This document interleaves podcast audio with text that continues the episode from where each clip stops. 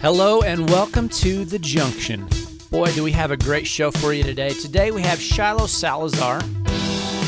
She is a former candidate for Howard County Commissioner, one of the seats there, and former leader of the Young Democrats, and Nolan Dominguez, also a leader of the Young Republicans, but now the chairman of the Republican Party for Howard County. We have a great conversation just about politics, how we can find common ground, and I think you'll get a lot out of it. Um, it, it was just encouraging to hear how people can get along. So, buckle up. Welcome to the Junction. I really appreciate you guys coming on, um, and I'm I'm excited about uh, this episode specifically because um, you, my guest, and I, you, we just heard the intro. Uh, Nolan Dominguez, you are a real estate agent and you are the chairman of the Republican Party in Howard County, and you're a, the, of the ripe old age of 21. That is very impressive, sir. Yeah, Welcome. Yeah, thank you, thank you for having me. Um, and then my my equal and awesome guest is uh, Shiloh Salazar, formerly the de- leader of the Young Democrats, and Nolan as well was the Young Republicans leader. I don't if did you like let that go as you moved on up or something? Yeah, I kind of had to as I as I got busier with the uh, my life as a student at Howard College and and you know doing my real estate courses. Uh, that Yeah. kind of took a back seat, and and then of course everybody else that was a part of the club moved on to you know universities and things like that. So yeah, it had to Right. it fizzled out unfortunately. Gotcha. And then Shiloh, um, so you were the, formerly the leader of the Young Democrats uh, here in Howard County, and and um, I'm also going to plug you here for something that, that I think is really cool that you just kind of got going. Sophie's Sophia's Forest, Yeah. is that right? Okay. Yeah. Sophia's It- Forest. And tell tell me a little bit about that. It's a wooden toy company, um, primarily for um, your occupational needs. So Okay. stacking puzzles, um, balance beams, working on motor skills, those kinds of things. My little one has um, sensory processing disorder, Okay. where her senses don't process like ours, and she constantly needs input. Mhm. while also having issues with motor issues and those kinds of things. Um, more on spectrum with autism. Okay. So it was kind of costly, always buying new toys to meet those new goals that we had set up. And I was like, I've got extra wood. Why don't I just make these things? So we're kind of doing that. Um, we make toys for everybody, kind of, you know, just kind of helping Yeah. parents along. And then we also plant two trees all over like the world with one tree planted for every purchase that we Oh, have. wow. So That's trying really to give cool. back yeah. a little bit. Well, I, I think that's really neat. I, I just in researching, I'm doing air quotes for, for the listeners, uh, researching you a little bit and, and getting to know you via Facebook. Uh, I've seen you about, uh, you know, over the over the the interwebs, the Facebook land here in, in our, our local community. For those of you listening, we're in Big Spring, Texas, uh, the big uh, sprawling metropolis of Big Spring, um, and you know, um, stumbled across that, and I think that's really cool what you're doing, and your stuff's really cool, by the way, as well. It's it's really neat. Well, thanks. Um, so so thank you guys for coming on. Um, I want to say this right off the bat.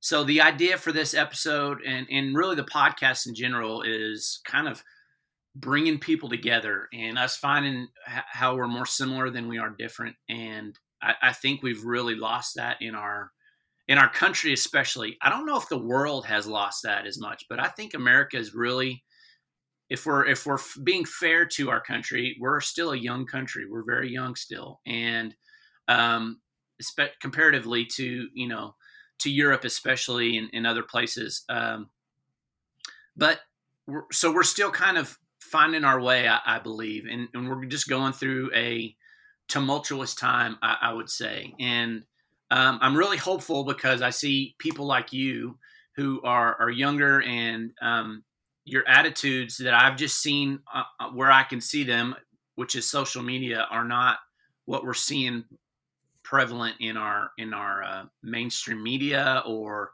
on social media, and I really appreciate that. So the goal of today is for us to just kind of talk. I haven't written down a lot of notes. So hopefully this thing won't be completely dull and boring. And, and I'll, I'll try to ask questions that aren't stupid. And, um, you know, but, but ultimately I, I hope by the end of this, people who listen can kind of have some more hope that there's young, young people, young, young adults out there that, um, don't seem to have bought into what's going on in in this country and i'll just say it on both sides um, full disclosure and i'm going to stop talking i promise. I invited y'all on to watch me talk for 45 minutes.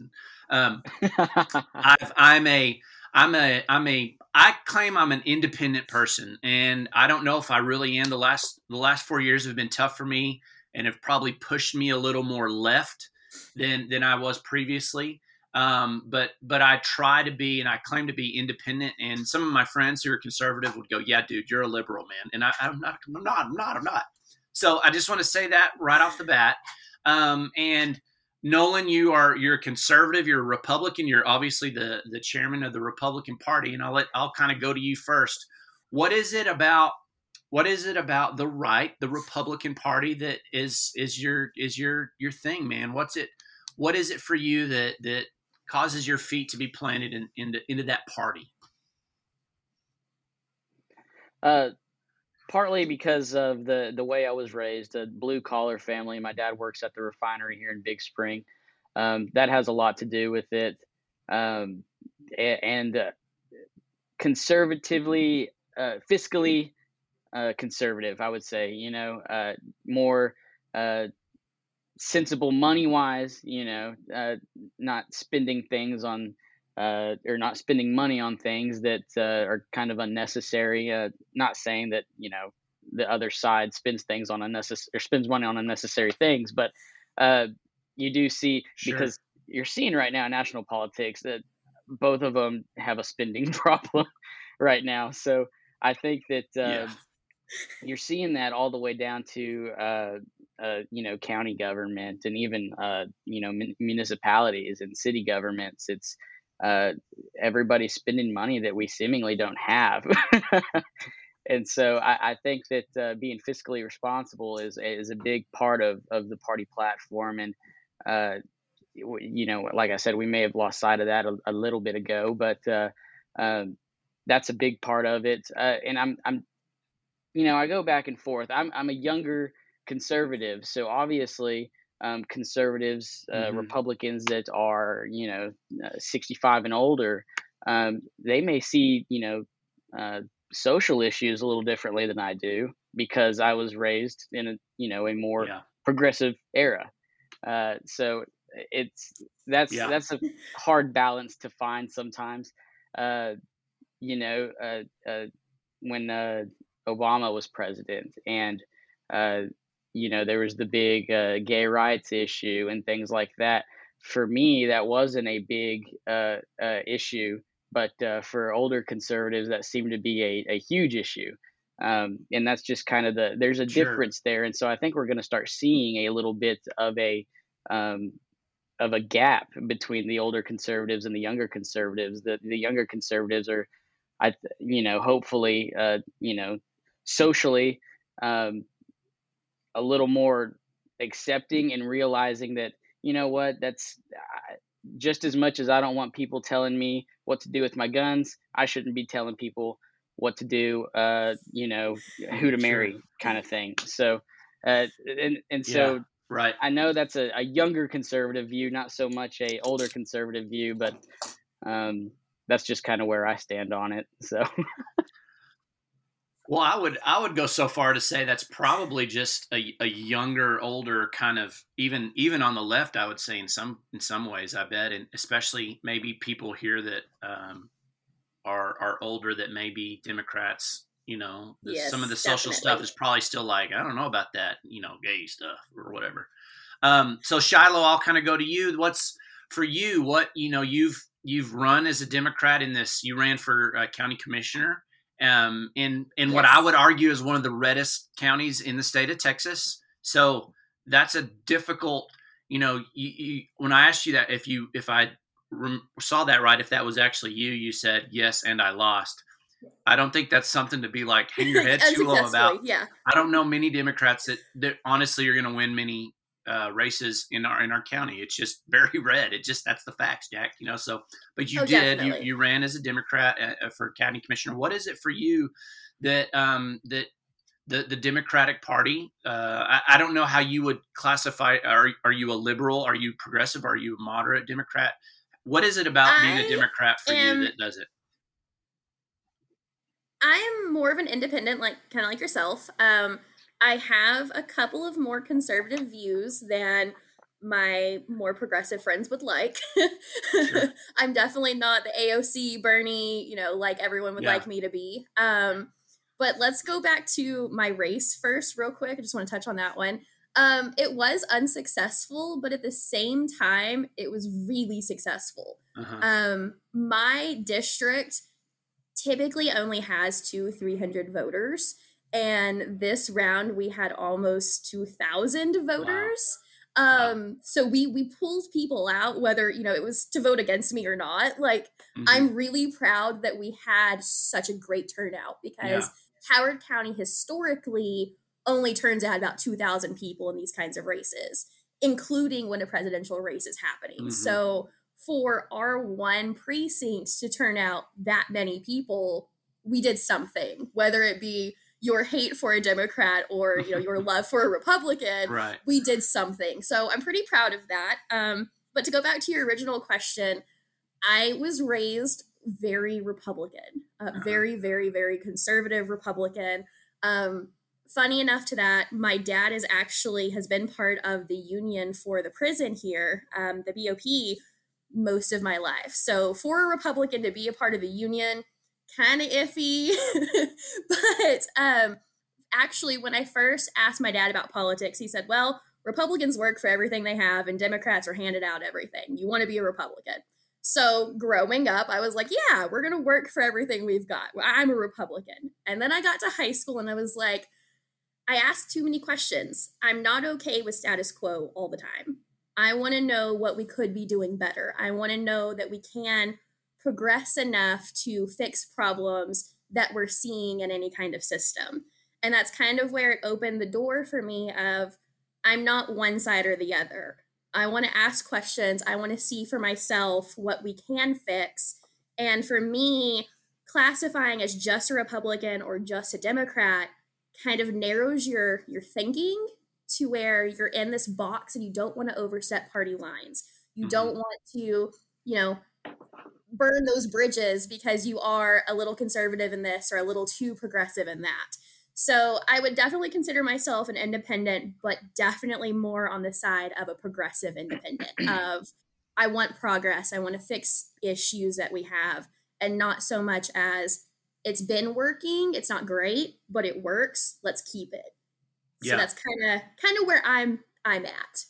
Yeah, and and I I love that. I think I think both of you guys I hear I hear you both saying we're not it's not like burn the house down to repu- re, re, um, protect my side. You know what I mean? And and I I appreciate that. And so let me ask you guys this. Um national politics get a lot of the the the headlines obviously. Um media right now is I believe you can still find truth out there, but you have to work way too hard for it. You have to listen Mhm. for all the crap and go, that's crap. I'm, I'm going to dig through and wade through all that to see that what is actually the truth. Um, and, and, and national politics is just easy to to get viewers uh, on or, or listeners. Um, what what's y'all's view of how what's going on right now? So I, I think what we're seeing here is, um, which you see often, maybe not as uh, extreme on national politics. You know, I've always heard uh, politics on the national stage is like uh, movie stardom for ugly people, right? it's like, Yes. yes. yeah. Oh yeah, so that's it's great. like, what's what's gonna get the ratings? What's gonna get me on Fox? What's gonna get me on CNN? Yada yada yada. That's so good. Oh my Yeah. god, I can't get. I, I've heard that, but it's been a long time. I'm glad. I'm yeah, gonna I mean that it down. is. It Okay, is. It's good. show business for ugly people, man. So, um, I, I think what we're seeing is a, a little bit more of an extreme uh, for that, uh, in in that sense of, um, you know, you had uh, Trump for four years, who was, I mean, just extreme and loud and and and proud, and you know what I mean, just out there. There was no getting away from Donald Trump. Um, and, and then there's a, a little bit of a reset, you know. So there's okay, now we've got uh, President Biden, and it's a little more quiet, a little more tame, a lot more, you know, kind of putting things back at ease a little bit. Nobody's really up in arms about everything anymore, and, and it's just kind of calmed down.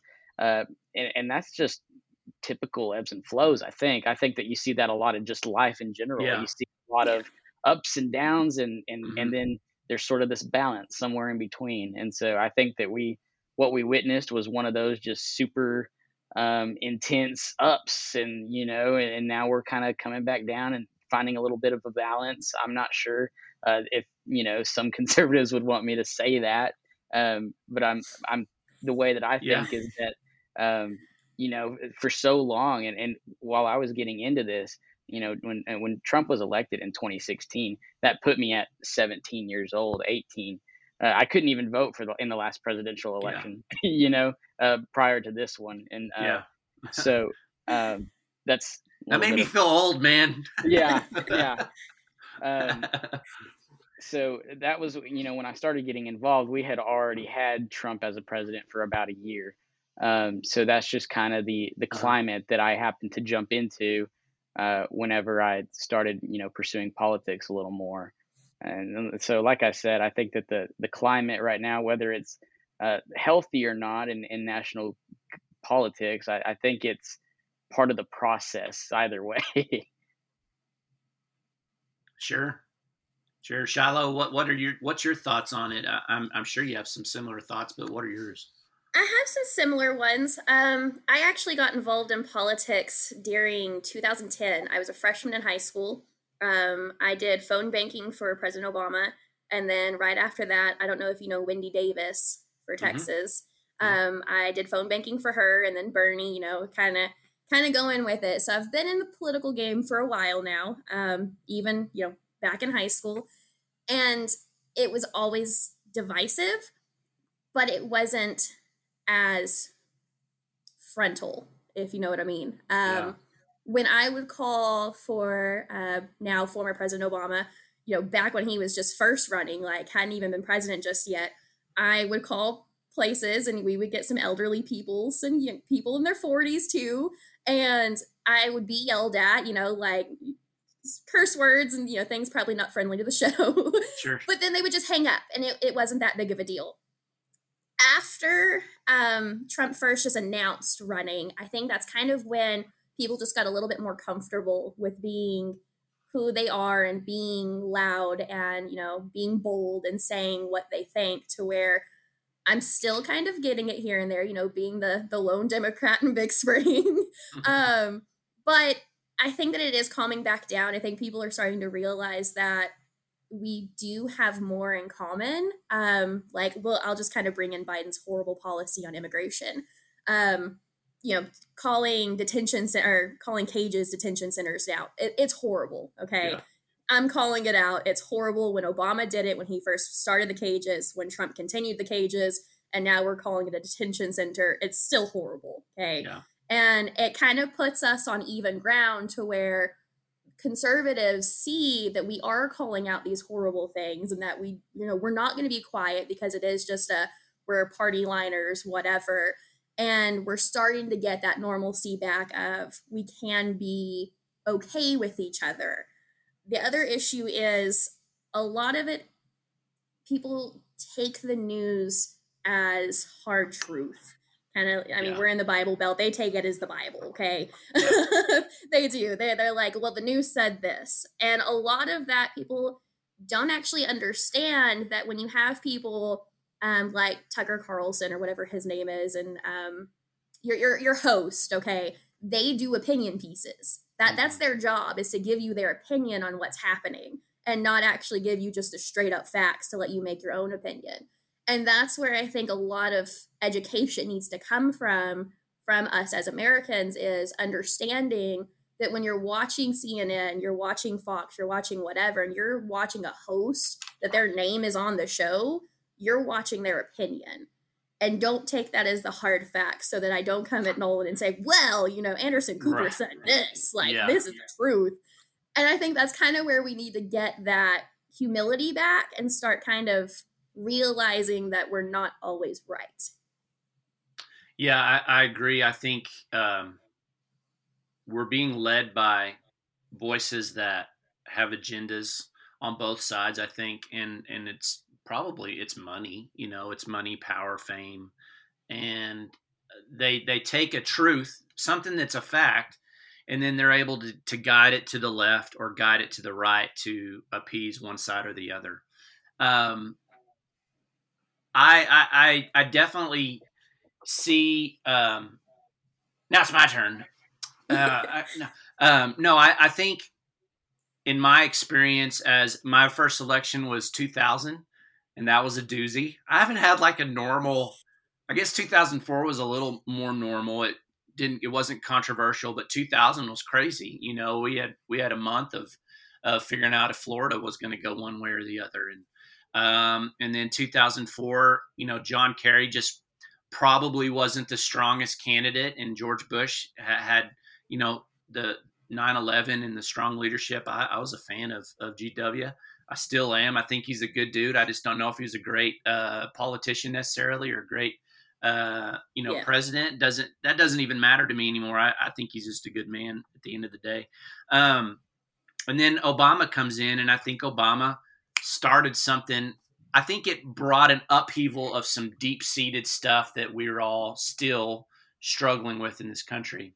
And um, for me, Trump was a, um, a master marketer and saw a window to insert himself and do do what he does best, and that's stir things up and get people stirred up, and it freaking worked. I will say this as well. I think Trump named some stuff, talked about stuff that people felt like they didn't have a voice in. The way he did it, I don't agree with whatsoever, but I think he was actually communicating and standing for some people that felt like, and I don't know if it's true that they didn't have a voice, but felt like they didn't have a voice. Um, I don't know if that's something that relates to y'all or if y'all understand what I'm saying. If you do, I'd love for you to chime in. But that's what I think Trump did is he gave a voice to people that felt like they didn't have a voice. Um, do y'all have any thoughts on that? That make sense? Our parents and I mean probably Nolan too. We grew up in the era where you know you keep your head down, you do your work, you don't ask a lot of questions, and I think that's where it just kind of got easy for me because I was raised headstrong. I was raised to ask all those questions. So for people that were raised like my husband who doesn't ask questions at a doctor's office, he just kind of goes in there, says this is what hurts, and just takes the doctor's word for it. You know, Fix it. Yeah. yeah I, i'm the person that's like are you sure like did you get this this and this like what's going to happen you know with the medicine kind of thing and so for me you know that that's kind of where i think we're at is trump showed people that it's cool to ask questions you know it, it's good to get your opinion heard that you don't just have to keep your head down but then that also kind of brought out some of the ugly side of people's you know biases of you know this is what we actually feel which is you know not great that you know some people feel very ugly but it's good that they were able to have that channel to know that it's okay to talk. I mean my husband wasn't a trump fan but he is way more conservative than myself and mm-hmm. watching this era that we you know we've had it's got him to ask more questions which is you know insane for my husband because now he's asking questions at a doctor's office now he's asking me questions about politics which he never would have done so i do think trump had some good qualities a lot you know more than more than most democrats would be willing to say but he definitely did give people a voice I think so too. I, I, I'm kind of right there with you, Shiloh, on in the sense that, and you too, Zach. Uh, he gave a voice, which politicians usually do. You know, people probably felt that Barack Obama gave a voice to a lot of people that felt like they didn't have one either. You know, uh, I think Yeah. everybody's got their got their uh, president that they kind of um, see themselves in, and so I, I and, and, that's why you elect one, right? Uh, you kind of you say this guy, you know, kind of fits my my uh you know my way of thinking and so i'm just going to go you know one side or the other yada yada yada and uh i think that uh, trump did give a lot of people a, a good uh platform and uh like you said shiloh maybe not expressing it in the best way but uh you know at least that it's getting out there you know uh i i think it was Yeah. a it was a you, you take the good with the bad you say uh you know this could have been done better and and you do that with either party this could have been done better uh, you do that in, in looking at your teacher you know one day i want to be a teacher or something like that and, and you say well i love the way this teacher did this but i don't like the way this teacher you know did that and and you and then you kind of and same with like your parents you're like i like the way my dad did this and my mom was a stickler you know and and it's just kind of like uh, you do that Mhm, yeah. the same with a with a president you're like i really like the way they did that and i really like the way this other one did this uh, i wish there was a you know a a platform i guess that i could vote along in in that sense. Uh, and it's becoming so so Mhm. uh, party line. It's like well you, you just can't veer off from the republican party and you just can't veer off from the democratic party. Uh, and and that's that's that's where it gets a little dangerous i think because uh, you go back and you go back in, in politics historically and you could you know uh, have a disagreement with somebody but then you could go grab dinner afterward you know and and just ignore it Yeah. or, or talk it out whatever it doesn't change the way that either you think but at least you both understand where each other may be coming from and and that's something that you're just seeing kind of less of uh, right now Well, that's what I was just going to say. I think you know you think back on on Richard Nixon and him his not being impeached, but basically he was going to be impeached and removed from office, and that's why he resigned. But the reason that happened is because Republicans and Democrats came together to go, "This is just wrong. This he did something that was wrong," and and as we've seen and you know maybe y'all can kind of give your thoughts. I think trump's definitely has a couple things in there that you know maybe you know we could probably debate him down a little bit but uh, but we're not debating. But um uh you know probably could have been impeached over. I think if the insurrection that happened on january 6th happened two years into the presidency i think trump you know the impeachment the grounds for not removing him from office after he was already out of office uh, would have probably happened i think I, I, I, there seems to be there were grounds for that and you know the party lines though now can't you can't the you can't leave your party line you know even the democrats probably had some that were like why are we doing this right now He- he's gone Yeah. he, he's out of office um, we mm-hmm. we won. Biden won. Why are we doing this? But they probably felt pressure from their party, from their constituents, that if they didn't toe the party line, they're in trouble come two years from now or or four years from now. And And I absolutely hate that too, Zach. I mean, because, and I didn't mean to interrupt. uh, So keep, No, keep going. Uh, Yeah. I, I, I just, I hate that uh, if a Republican feels one way, especially right now, um, they're a traitor to the party and to the platform. And, and you know what I mean? It's, it's very, uh, I think it's very toxic right now in the Republican Party because now we're trying to find out who we are. We're trying to find out who we are without Trump, right?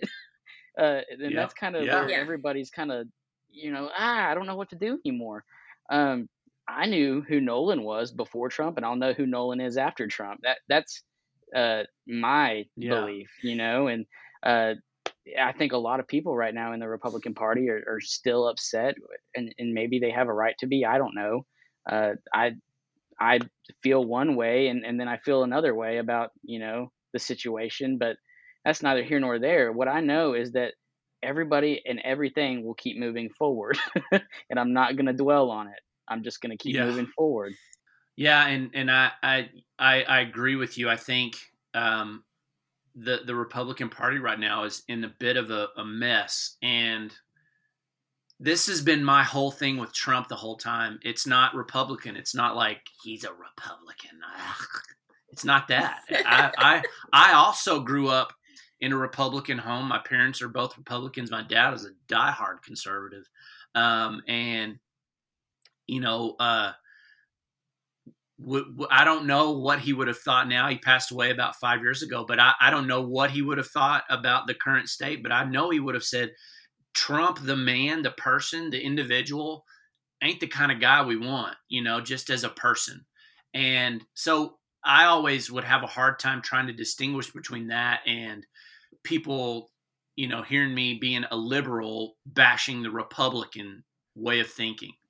And and so I think you're right the Republican Party is in a is in a a, a place of trying to figure out who they are now and who's going to be kind of the voice because Trump came in and, and just kind of in my view, and you can you can you can kind of correct me if you feel like you need to, but shanghai the Republican Party into something that I don't think it ultimately is, if that makes sense. Um, I, does that make sense to you? What are your thoughts on that? I think uh, what he did for the Republican Party in some aspects is um, uh, he may have, you know, he didn't really have an uh, agenda as far as uh, Obama did on the on the uh, social issues, uh, gay rights and and uh, trans rights and things like that. So I think mm-hmm. that he maybe expedited the Republican Party, you know, 20 years in a in social issues since, um, you know, because he didn't really. I think you're right about that. Yeah, yeah, which is you know we'll we'll find out if that was good or bad. We don't have the foresight. I don't think uh, we try to. Um, but I, I know that he did expedite it in in some ways, and in some ways, I think that uh, we did get a little stagnant. But um, I, like I said, that's the same with every president. Uh, it could have been a Democrat, Democratic president, and he would have expedited the Democratic Party. Uh, you know, 50 years, and and he would have stayed still on some other issues over here. Um, and so I, I think that. Yeah yeah, I mean that's just the way I feel about uh, how the Republican Party is right now. Is and that's why we're having such a hard time trying to find out who we are without Trump. Right? Is like, well, he he made so much progress yeah. in this on yeah. this platform, but this platform's still the same from when uh, you know Bush was in office, and you're kind of trying to find your medium there. Mm-hmm. So Shiloh, for you, uh, you know, being being center left, I guess. Um, what is it? What do you see kind of in, in the party as far as the the because there still seems to be a sense of of struggle in the, on the Democratic side as well. Yeah. There's a wing that wants to really take things very progressive, very left. The the AOC, the Bernie wing. Uh, I like Bernie Sanders. There's some things I just completely disagree with him on, but I think and I'm, I'm going to get into this in a minute on an, on another level, but I'll mention it. I think there's something to talking about what's going on in corporate America and the top. Um, I don't like vilifying rich people because I want to be a rich people someday, but uh, yeah. I, I, definitely think there's some stuff going on in in in the stock market and in CEO world and big corporate world that is sinister on a certain level. And so definitely, definitely. I, I love that about Bernie that that's just, man, that's been his, his, his, uh, his drum for his many, hill. many years. Yeah. That's the hill that he has planted his flag on and he, you can't get him off it, which is great. But, but for, for the Democratic party, how do you see, you know, Biden, Biden kind of said, let me put the brakes on and I'm going to be in the middle guys. And I actually, yep. I like that, but the state of the Democratic party in your, in your view the Democratic Party has actually had its issues, you know, throughout the Obama era, throughout the Trump era. It's just not as noticeable because of the greater divide within the Republican Party. Um, running as a Democrat myself and being a part of the Texas Young Democrats and being a part of our county party, also being a part of the state party, I see a lot of battles for power. Um, you've got your younger generation who is saying, you know, like, I'm just going to put this in perspective. I don't know if you went to Big Spring, but Nolan and I did. So Nolan and I had the chance to go to Howard College. We paid $50. If you kept your grades up, you know, you did all that in high school, you got that $50 mm-hmm. mm-hmm. back at the end of the year, right? mm-hmm. I graduated high school with one class short of having my associates. Okay. My husband wow. graduated two years before me in 2012 at Coahoma. He got that same chance, but he was only offered three classes. That's all Coahoma would offer him. So mm-hmm. the taxpayers were already paying for free college, but I was more able to take advantage of that because of where I lived, because I lived, you know, two blocks. Well, the high school's two blocks from the college, yeah. rather than, you know, 14 minute drive from Coahoma. And so things like that, where the younger generation is saying, look, y'all, you're like taxpayers are already paying for a free associates. It's just not equally distributed throughout. If you live in a more rural area like Sand Springs, Forsan, and Coahoma, you're not getting that same chance that the taxpayers are already paying for. While the older generation is saying, yeah, no, like that's too socialist for us. I mean, we can't do that even yeah. though they are Democrats. So there is that power struggle of kind of like in the Republican Party, like Nolan was talking about at the very beginning of the episode, where the older generation is saying, eh, that's a little too far. and the yeah. younger generation is like, but we're already doing it at some point. So why not extend it? Like, why not make it, you know, equally fair for everybody to take advantage of that? Um, a lot of it also is, I don't know if y'all actually paid attention to the MJ Hegar race um, the state of Texas actually donated quite a bit of money to her race in the primaries, which you're not really, I mean, there's not a rule against it, but it's kind of a no no for the institution to back a candidate. Yeah. yeah. Like you, you don't pick your horse, you know, in the primaries. You, you pick them in, in the, in the generals. And so it was kind of a, a thing that is going on in the party where the money is still running things. The money is still winning. Um, I mean, not really winning because MJ lost by a landslide, but yeah. you know, I mean, they're they're picking their candidates well before it's time to pick a candidate and not letting you know everyone have a fair run at it. Um, you know, I guess you could make that argument even about with Bernie. I think, especially in the Clinton, um, yeah. there was a lot of people saying that the Democratic Party was like, no, we're not going to let him win, even though it seemed like the people wanted him to, to be yeah, um, actually, so when that happened, I did a lot of research into, you know, how that could happen. And apparently, because the DNC and RNC are their own organizations and they're not actually a government organization, as most people think, they actually can pick their own candidates whether we pick somebody else or not. So yeah. if Bernie were to have won, you know, just by chance, actually have won that nomination, the party is the one who nominates them for the general election. And they could have gone back around that and said, actually, we wanted Bernie instead of Hillary, even though he lost, because yeah. they are their own private institution. So yeah. I, it's a big power struggle of what the party's okay with. And to be honest, the Democratic Party is all about the money. Um, I think you know. I mean, they they all are. They're all yeah, about I, what, I what's going to make them more. So that's kind of where we're at with our party is the younger people that don't have money like myself stay at home mom you know trying to start up a small business is trying to say hey look like we want change and it's not about the money for us that that kind of leads me to my my next question i'm gonna i'm just gonna throw out some some terms or some i don't know controversial things but uh some some ideas and kind of get y'all's take. And I I, I am interested to see how we all kind of land here. Uh, and this just popped into my head, so it may not last long. We'll see. But like, so you you brought up money in politics. Um, what when I say money in politics, kind of, and I, Shiloh, I'll, I'll let you go first. Uh, what are your thoughts on money in politics? What what should happen with, with that? running my own campaign um was hard was very very hard um so running for the county it's a $750 filing fee just to get on the ballot. And then you have to get yourself out there. So the gas uh, if you want papers to put on door hangers if you want signs if you want shirts you know all that cost. And when you are a stay-at-home mom one income you know it, it gets hard. So you know, my um my incumbent actually, you know, he's had his own business. He's quite a bit older than myself. You know, he's been in politics for a while, so he has donors established. So it really wasn't hard for him to get out there and put himself out there like it was for me starting out and not having absolutely anything and relying on donations.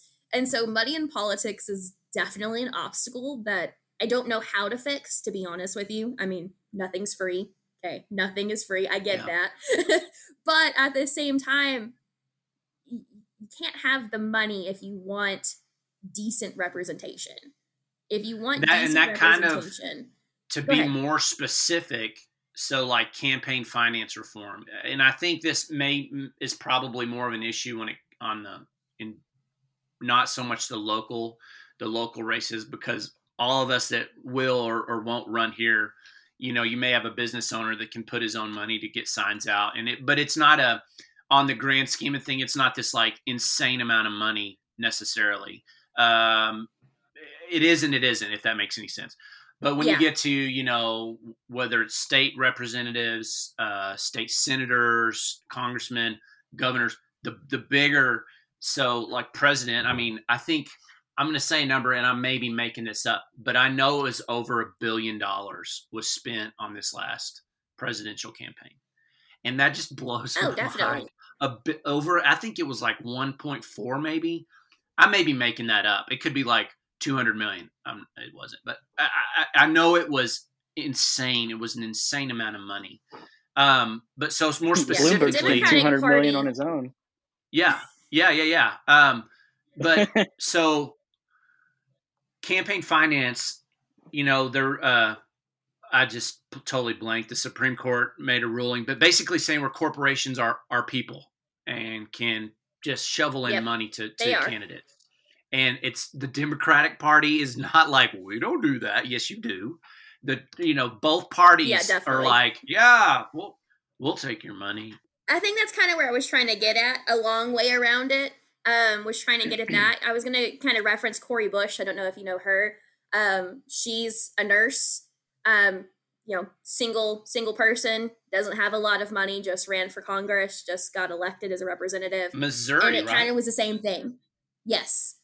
Yeah. Um, she had she had to you know do the the grassroots. She didn't have corporations looking at her at first, and she was going against you know a long term um, incumbent to where you know their their name was already known and that's kind of where i was getting at as even at a local level it's the same at a state national level of if you want new blood you've got to get rid of the money. You, you've got to get rid of the money because if as soon as you get your foot in that door and you get established it's a lot easier for you and you may not be the actual people's choice but you had enough money to where you were pretty much the only choice that they really you're able to drown out every other voice. Exactly exactly. Yeah. Nolan what do you think man? What's your thoughts on on kind of campaign finance reform? Does it need to happen? Or where are you where are you on that? Oh yeah i definitely think it, it needs to happen. Uh, I, I don't like my own party you know taking money from corporations and voting on things that uh, you know come up for a vote and uh, you you understand exactly why they voted yes or no on a certain bill and things like that. Um, it, and it's it's I, I, don't think it's a good thing. I don't think that uh, obviously you were elected to represent a constituency, not a corporation. So that's kind of where I lie on the subject. And is it's I, I think it needs to something needs to happen. I don't know what. Kind of like Shiloh said, I know it needs to happen. I don't know where to start. I don't know how to do it. Um, but that's something that hopefully in the future you know a generation like ours can can look at and say well this isn't going to fix it entirely but here's here's a step forward you know? Yeah it, it, so i'm going to go to my next kind of subject and it will be very very raw for us especially uh, those of us who live in texas okay? Um, we just experienced a week um, that was very brutal for some, for a lot, actually not for some, for almost everyone. We were lucky soon. here at our too house. Soon. Yeah, is it too soon? I don't know. I don't know why our house. I, you know, my my brother and sister in law live over by the mall. They live on across from the mall. There's a, a street.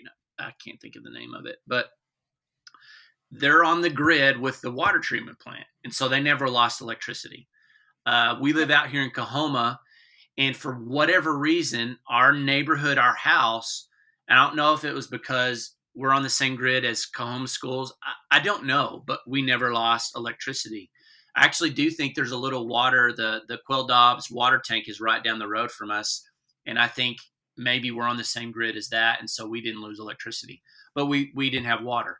But there were millions and millions and millions of Texans that went almost a week, you know, for some without electricity in temperatures that we don't we don't know about down here. You know what I mean? Uh, the first time I, I experienced single digits was in Denver, landing landing there to go ski, getting out of the, walking out of the airport, going, okay, this is what this is. You know that that that was it for me until this last week, going out to feed my chickens and thinking, how are they living? It's so cold. So we we had a week of that because our power grid was this close, and I'm making the little inch sign with my fingers, was this close to completely failing. I read an article that said it was minutes away from us being months, months without power. Um, because if it reached that point, it would have just completely collapsed. Stuff explodes, stuff boom, boom, boom, you know, and then they're having to repair, and it takes months to do that. So my question is, our state has kind of said we're going to do this ourselves we don't want anybody else telling us what to do, which I understand. I'm a Texan as well. Okay, I get that mindset. But regulation, what are y'all's thoughts on regulation? Nolan, I'll let you go first this time. In, inside of that, and I may be I may be kind of teeing this up for Shiloh, and I'm sorry if I do, man. But but give me your thoughts on oh no um, what we go ahead. Or but Zach, you're putting him at a real disadvantage because my husband works on those lines. Oh yeah, okay. Um. So I'm sorry, Nolan. I'm sorry, man. But you do get to go first. The question's so been asked. I just got to go in head first. I you guess. just got to go, man. Sorry, it's, it's, just like yeah. Okay, sorry, buddy. I'll actually probably agree more than what you think. So yeah, you know. Um, regulation. Uh, are we talking about it in a general sense or in the sense of the, the grid or? I think I think in a general sense, and I'll I'll just throw my two cents really quick. I won't go. I won't. I can be long winded. I'm sorry. I think there's some reasonable regulation, and I think there's some regulation that's totally idiotic, and it's everybody's like going, "What the are you doing?" You know. So I'll say that. Um, so generally right. speaking, what are your thoughts on regulation as a conservative, as a Republican? But kind of our, our grid and what we experienced this last week is a, is a great example of where maybe there should be a little bit. Okay. right, right. And so uh, obviously I'm a Texan too, Zach. So uh, you know we can do it ourselves. Pull it up, you know, pull ourselves up by our bootstraps, and we'll we'll, we'll handle it.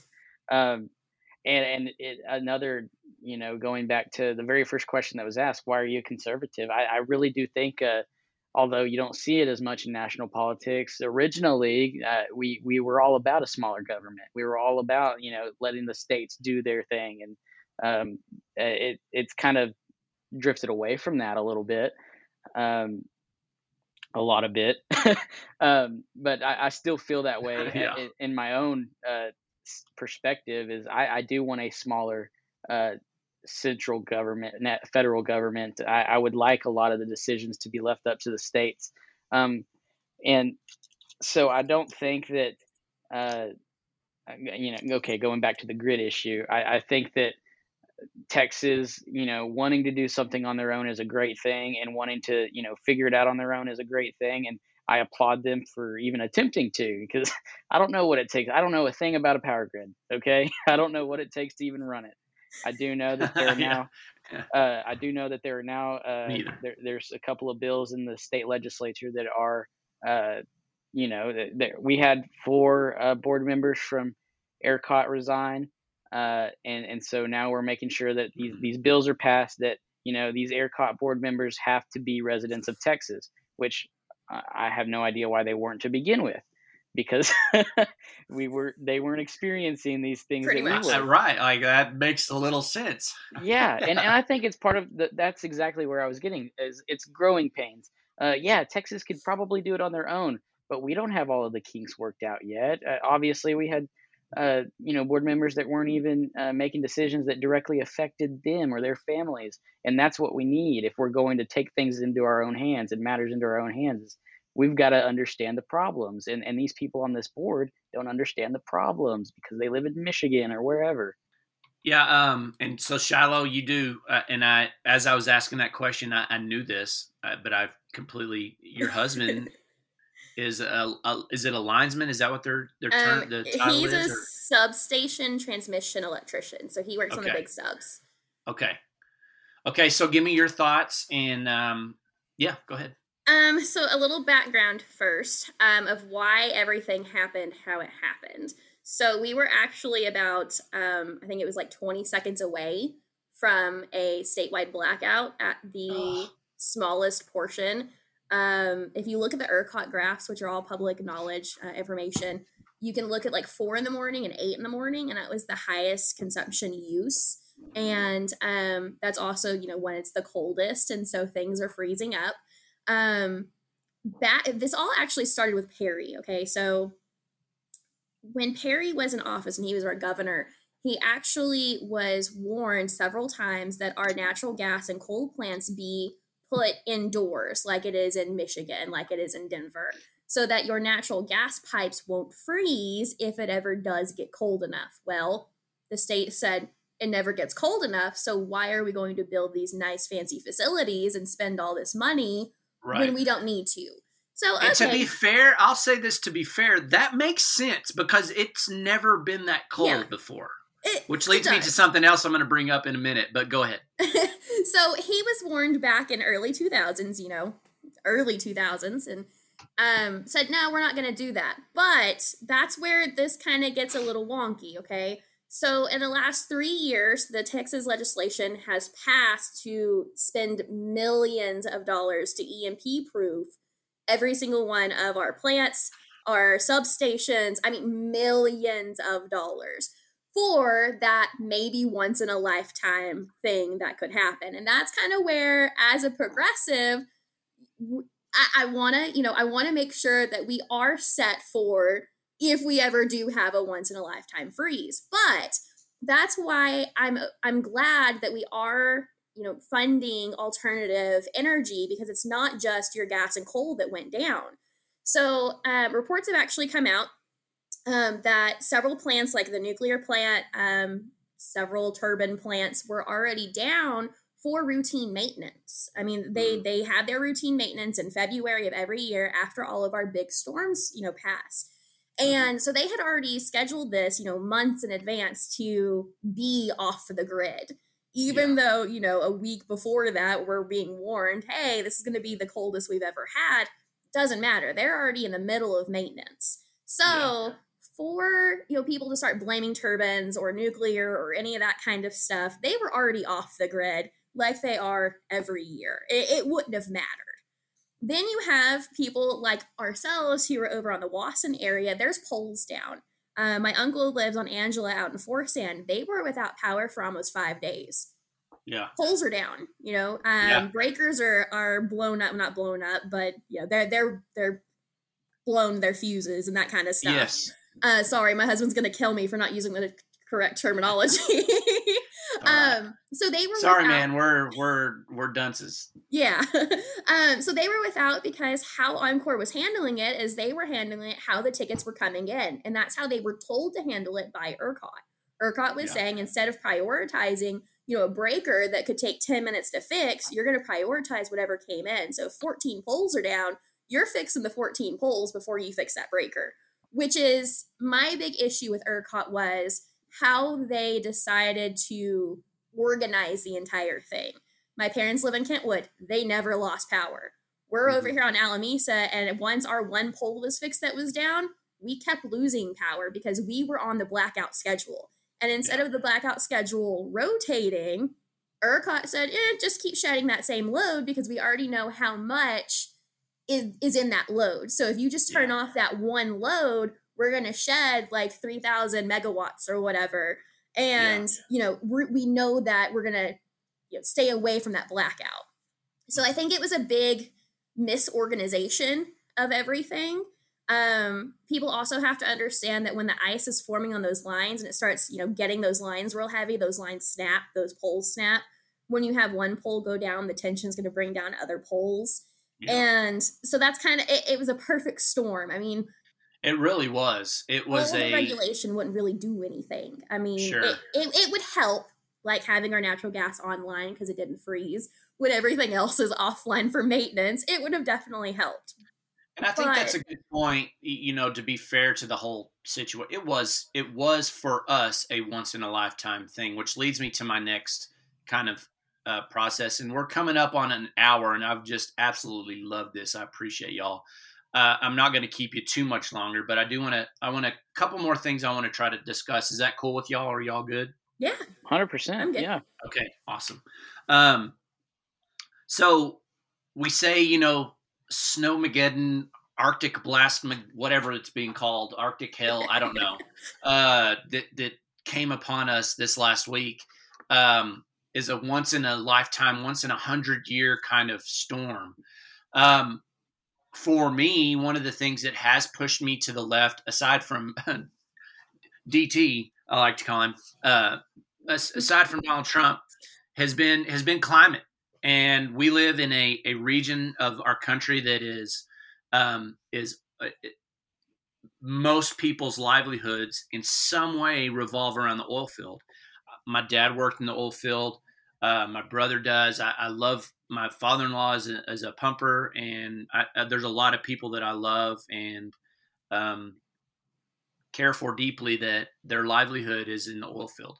So this this is going to be this is something that's hard to talk about here because of that.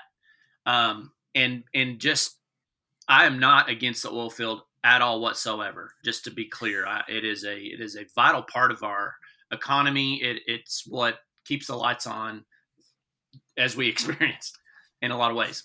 Um, but I do think that there's something going on climate wise. I think there's truth and reality to that, and some, and it's it involves humans. What are y'all's thoughts on climate and how we we tackle that as a as a country as a government? Um, you know, it's I think this is going to be a top down thing because it's just such a it's global. Um, Shiloh, I'll let you go first on that, and and then we can kind of chit chat about it. Okay, well, Nolan, sorry, bud. so I, I like oil. I mean, you know, before my husband became an electrician, he was in oil. We actually left oil because of the volatility of the market, and we knew that wasn't a lifestyle for us. Um, when oil's good, it's great, but when it's down, it, it's bad. Yeah. Um, so for me, um, I, I'm just going to be honest, okay? Mainstream media has played those trigger words so much that when somebody says, you know, alternative energy, the immediate reaction is, oh, you hate oil. You know, we're never gonna. You want to get rid of oil completely? Nah, no, no, no, no, no, no, no, no. That that's not what that means. Well, it's so, impossible. It's not possible exactly, at this point. Exactly. Um. So actually, my husband and I were actually having a conversation about that last night about how I feel that we need to do more to like as as a couple, as people, you know, ourselves, um, need to do more to re- you know put down less of a carbon footprint.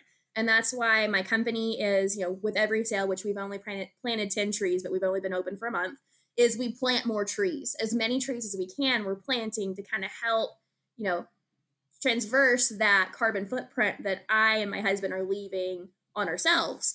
Um, the other thing is we need to become less oil dependent. Now, that does not mean get rid of oil, but that does mean stop relying on it to always be there because you never know when it's gone. And if you wait until it's gone, what are you left with then? You know, we're going to go back to sure. horses and buggies kind of thing. so the issue is I like having more of the electric cars. Of course, my husband being the man, he's, you know, we need gas and diesel and we need all this kind of stuff. But then you look at it, well, it takes oil to do your tire to make your tires. It takes oil to make plastic. It takes oil, you know, to make the computers that are in your car. You know, you're still going to have the oil, but the main source of that oil that is driving it, that's using up what we have, could be, you know, with something else, more electric, more methane, you know, water, something, something different. Um, I was actually talking about burning the methane off at like a lawn and whatnot, and how when I was in high school, you know, back in 2014, so before that, um, I did a policy debate case that we went to state with where German, uh, the Germany was actually like turning methane into actual fuel for the cars that we use right now. You didn't need anything new on your car because let's face it, people aren't switching to the electric cars because they can't really afford them. I mean, yeah. people are barely being able to afford their houses right now. Why are they going to go out and buy a brand new car for the electric and then kind of be stuck in middle of nowhere Big Spring where you have nowhere to charge it, you know, if you're going long distances. Right. And so that's kind of where we need to find some kind of alternative. It doesn't mean get rid of oil, but we've got to start, you know, putting down our carbon footprint. We've got to actually take care of our planet because it is the only one we have. If we're being real. Yeah. Nolan?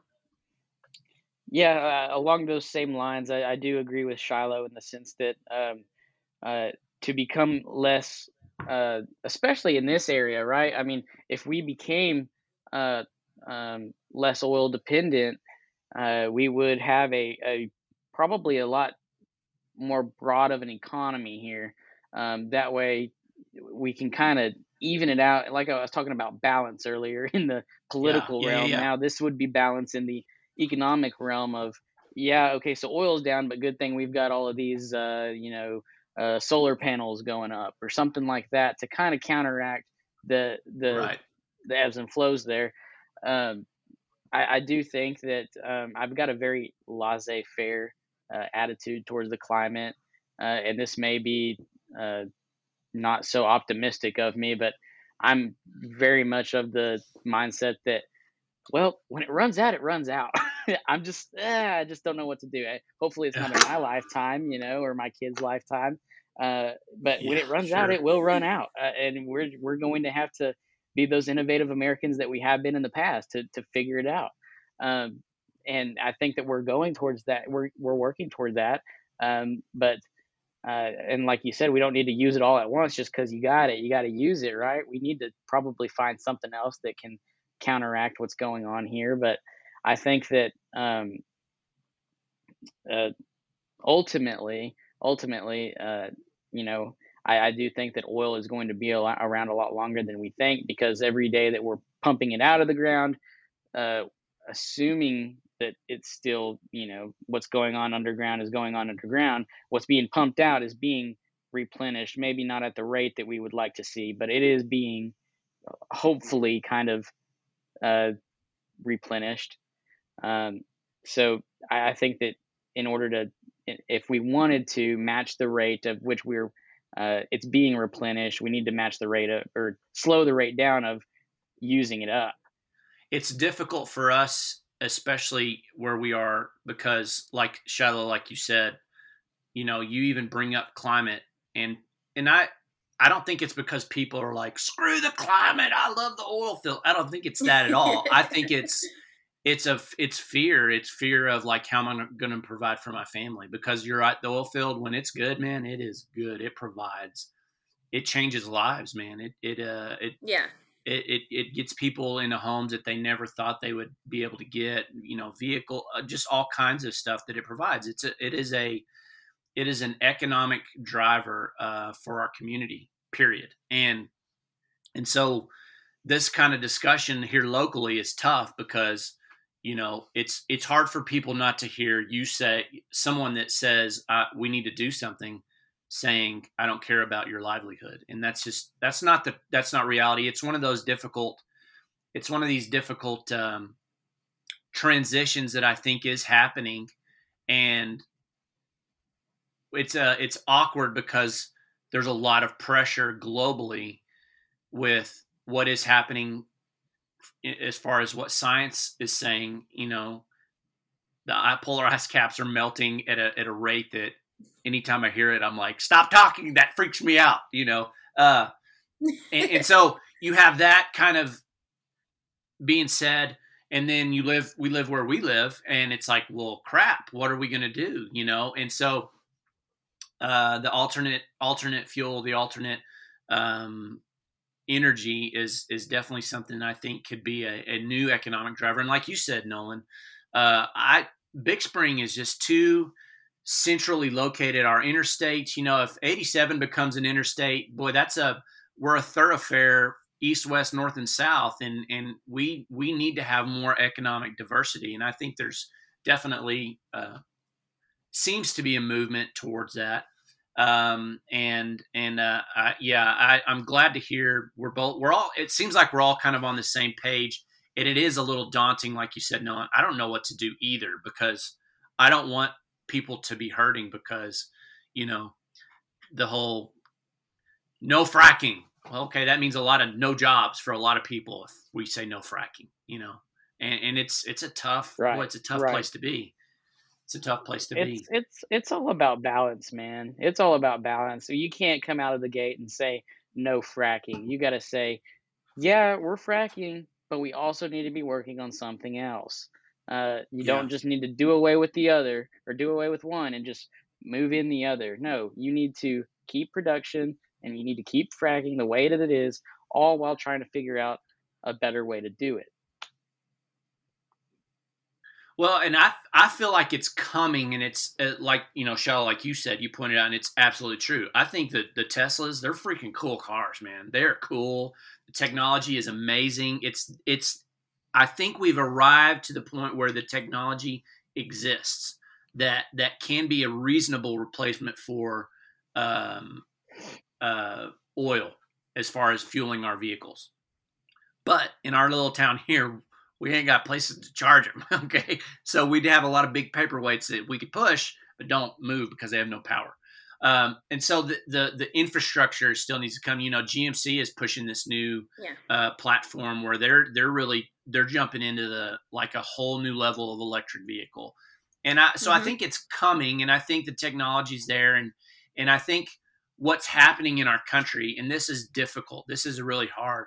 We're just going through a big transition where you know back, uh, you know, still the steel industry doesn't exist the same way it did because technology came and it just it, it it's not needed in the same way it's not produced in the same way uh, there's there's a lot of technology and that's just that just happens period um, okay so i want to get to this next thing and i think then then I'll, I'll, wrap wrap this wonderful conversation up maybe we'll do this again sometime uh, in the future um, we live in Big Spring, Texas, in Howard County, or in West Texas.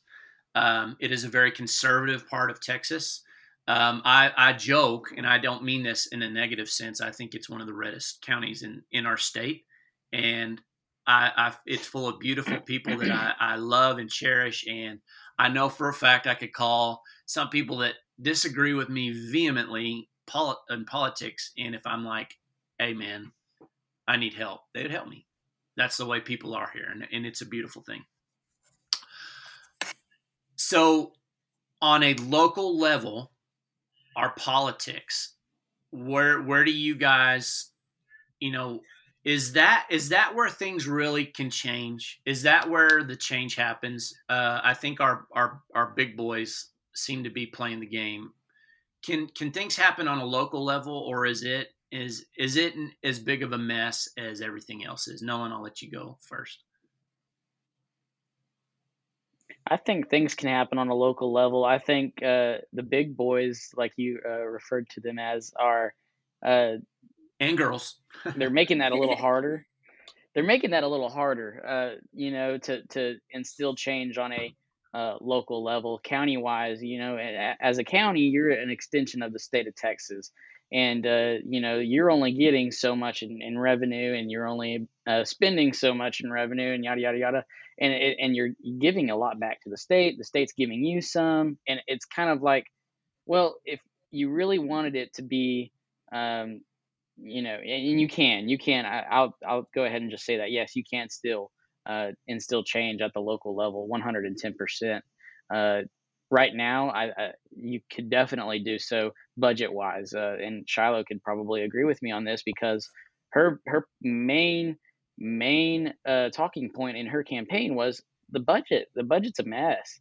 Uh, we're spending money on things that we probably shouldn't be. we're financing things that we should be paying cash for county wise. Uh, you go down to the city and it's the exact same mess. We're broke. We're we're flat broke. Mm-hmm. Um, you know, I'm I'm even thinking, yeah. Uh, heck, it wouldn't be a bad idea to even, uh, you know, have the council vote on something like the mayor and uh, and the council, you know, giving up their uh, salaries completely. I'm saying that in air quotes because they make two and three hundred bucks a month. Yeah. Uh, and nothing. and that, yeah, it's yeah, nothing, yeah, right. but it would be something that can be put towards uh, something else.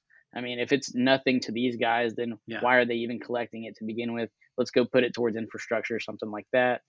Uh, and that's just kind of the way I think. Yeah. But that's a uh, pothole uh, a month, right? That's got to be a pothole a month, that, right there. That's something. I'm telling you, it's something. It adds up somewhere. Yeah, yeah. Uh, and and uh, that's yeah. just kind of the way I I think about it. Yeah, you can instill. I mean, you can make your county a heck of a lot of money, and if you're uh, elected into a position, or uh, you can see it squandered, like we've kind of watched over the past few years. I love it. I love it. Shiloh. I'm actually going to take a different spin on this one to kind of give it a good conversation. Okay. Um, so running for county, I realized very, very quickly that because you are an extension of the state, you have to really pay attention to state politics. The issue with that is Texas deliberately set up their Texas legislation to run 180 days out of every two years. Hmm. So they're a year and a half off doing absolutely nothing. That there's no change, you can't make any changes. So yeah. if the county has a problem and they're not in legislation, you've got to wait till Texas legislation meets back up for their 180 day session and hope that your representative gets something out of committee fast enough before they break out of legislation again. And so that's the big problem countywide. Now, saying that, we do have a lot of commissioners, not just in Howard County, but all over the state that I've talked to that like to use that as a crutch love to use that as a crutch. Well, Texas legislation is just not in. We just can't really do anything. But there's so much more that you could be doing. You could find those loops. You can find those those things that haven't really been regulated just yet to be able to help your people. Um, our county actually that there's a lot going on, a lot. Um, every time our county cuts the budget to try and be fiscally responsible, the school district and the city pick those taxes back up. So the county's like, look, we're, we're going to tighten our bootstraps, we're going to tighten our belt, we're going to help the taxpayers, give them a little bit extra money and not suck them dry. And then the city and the school the board come along and they say, ah, well, since you're going to drop it, we'll just go ahead and pick it up, which leaves the county at a disadvantage because now the county has been doing without and doing without and doing without, trying to be a good steward. And then you get to the point where we have um, $53 million worth of road damage that are can't just be patched up. It's not just potholes. I mean, mm-hmm. $53 million yeah. of needing hot mix. And for yeah. hot mix, it's $1 million per every mile. So, I mean, we're, we're kind of at that point where we actually could get FEMA funds for our roads, but we're not quite there to be pushed over that edge to where we're just dealing with, you know, considerable road damage that could cost people their lives because we're trying to be good stewards. But by being that good steward, you're also prolonging the inevitable of you're not fixing certain things. Then you have the county. I, we'll, we'll do the school. I'm not going to pick on the city right now. We'll do the school. The school just bought, you know, five buses at 1.5 million dollars. All right, I, I get it. The buses that the parties donated were like, you know, 12, 13 years old. They they need to be updated but we had two buses before. Why do we need five? And in the middle of a pandemic where people are already struggling, where they're already losing their jobs, those kinds of things. Why couldn't we have gotten one right now and waited a little bit longer or two right now? Got us out of the pandemic, made sure that we were being good stewards of the taxpayers' dollars, making sure that we weren't picking up whatever the county did drop and saying, oh, look, they dropped, you know, a million dollars for the next fiscal year. We're going to go ahead and pick that up and we're going to buy brand new buses. You know, mm-hmm. it, it's kind of that you can be, make change here, but the people are so caught up on national politics and the divisiveness of national politics that our current politicians here locally are using that to their advantage and saying, well, our hands are tied. We just can't do anything. And then getting people that are already kind of on edge thinking, well, my voice doesn't matter nationally, so why would it matter locally? Mm-hmm. And they're pushing them over that edge to show them that they don't matter locally. And that's where you need local leadership that says, look, we can make change here, help me. Um, there was a um, a talk at a city council meeting not too terribly long ago about our police department and body cams and those kinds of things, where we had high school kids come up and actually talk to the chief and ask them, Do we have body cams? How can we help you get body cams? Like these are something that you know we would want and that we you know as a community think is necessary and it takes those kinds of conversations kind of like we're having now where it's a conversation to show people that you can do stuff locally, even if your voice doesn't really matter nationally. How do you think, um, and both of y'all can chime in, um, and I'll, I'll, just let you go first, Shiloh, since you just uh, finished. How, how do you think we fix that? Because I agree with you. I live in Coahoma, and so I don't get to vote in Big Spring, and it bums me out because there's been a lot of elections that I've wanted to vote in. Um, but I, so I, you know, and I'm I'm gonna try to get involved here in in Coahoma. It's just a lot different because it's so small. Big Spring is our is our economy. Okay, it's just the facts. Uh, which is a, a side note. I, I, think it's strange that when a city is that connected to another one, but they're not the same municipality, yeah. that you don't have a say in what happens in that city. I think that's strange. Anyway, but how do we fix? How do we fix people's? And I'll say apathy. Um, I can't do anything about it, so why would I even? Why do I care? Um, attitude and and how do we get? How do we get our our elected officials. I'm doing too many air quotes. Y'all are the only ones that see, and I just outed myself. So, but how do we get our elected officials to? And I know a lot of them, and they're good people. Uh, they're really good people. A lot of them. Um, that implies some aren't good people. I'm sorry. Uh, how do we get them to not be afraid of of being attacked? How do we get them to do the things you're talking about? How do we get people to pay attention to be a part of the process? How do we fix that?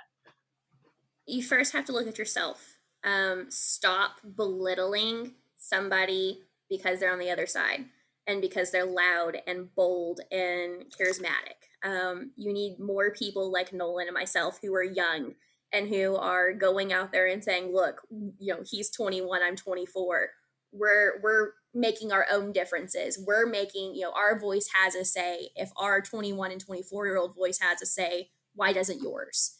Um, I was a big critic of our current mayor. I still kind of am, but growing in myself and taking us like look, you know, in the mirror by criticizing him as loudly and as much as I did, um, kind of started to silence him and started to and show people that he should be silenced because he is bold and because he is loud and you know he is charismatic and passionate even if I don't agree with it. Yeah. And trying to silence that voice is kind of where the the issue lied with myself at least is I'm showing people around me that his voice doesn't matter and he's not really going to make a change or that change is going to be horrible or whatever which mm-hmm. kind of mm-hmm. instilled that you don't matter your your voice doesn't matter there's no change here so it first starts with yourself then you need just county leaders, you need party leaders, you need organizations like United Way who are um, you know, telling people and informing people because that's the biggest other hurdle is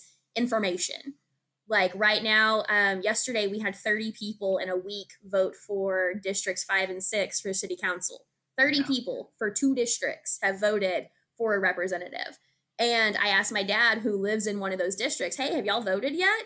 Oh no i didn't know it was voting time and i'm like mm-hmm. really dad like you're, you're supposed what? to stay on this yeah. um so it, it's kind of information's the next one you know getting it out a lot of people are just putting stuff out on facebook or just putting stuff out on local radio i'm gonna be honest i don't listen to local radio i'm listening to like youtube or you know spotify or whatever when i'm in the car mm-hmm. Mm-hmm. um you know i i don't think um my husband like even really gets on his Facebook. He's on Twitter and those kinds of things. So getting sure. the information out is the next thing. We've got to have more platforms being pushed out with our information, like large item pickup. Big Spring does large item pickup.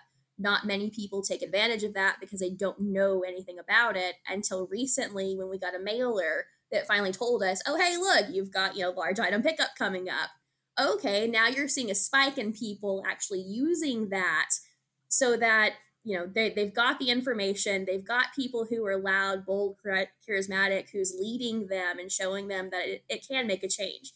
And once we get those two hurdles passed you'll start seeing a lot more happen. Yeah. Nolan go ahead man. What do you think?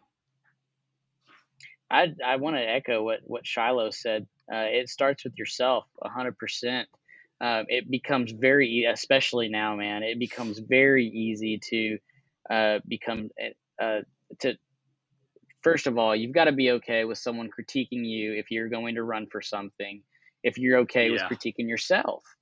Um, eh, you've just got to, you've got to be able to look in that mirror, like Shiloh said. You've got to be able to say, is what I'm doing, is it, uh, is it for the betterment of you know this community is am i doing this for the right reason or am i doing this for because i'm on some little bit of, of a power trip or something like that? Uh, and i think that that's where it starts 110% yeah.